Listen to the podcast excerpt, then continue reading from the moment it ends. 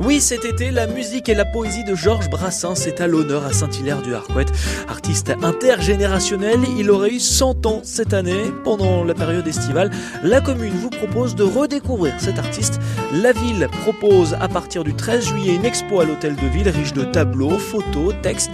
Une exposition itinérante qui s'arrêtera donc pendant 15 jours dans la ville manchoise. Une invitation aussi à la balade et au jeu. À partir d'un plan de la ville, l'idée est de retrouver les titres mystères de Brassens et puis enfin, le spectacle Tio, itinéraire d'un enfant de Brassens, viendra clôturer la programmation. À ce spectacle qui a notamment reçu le Molière du meilleur spectacle musical, c'était en 2017. Et dans le même temps, d'autres rendent également hommage à l'artiste en pédalant de Cherbourg à Sète, la ville d'origine de Georges Brassens. À travers un périple en vélo, ils chanteront dans les écoles pour faire redécouvrir son univers aux enfants.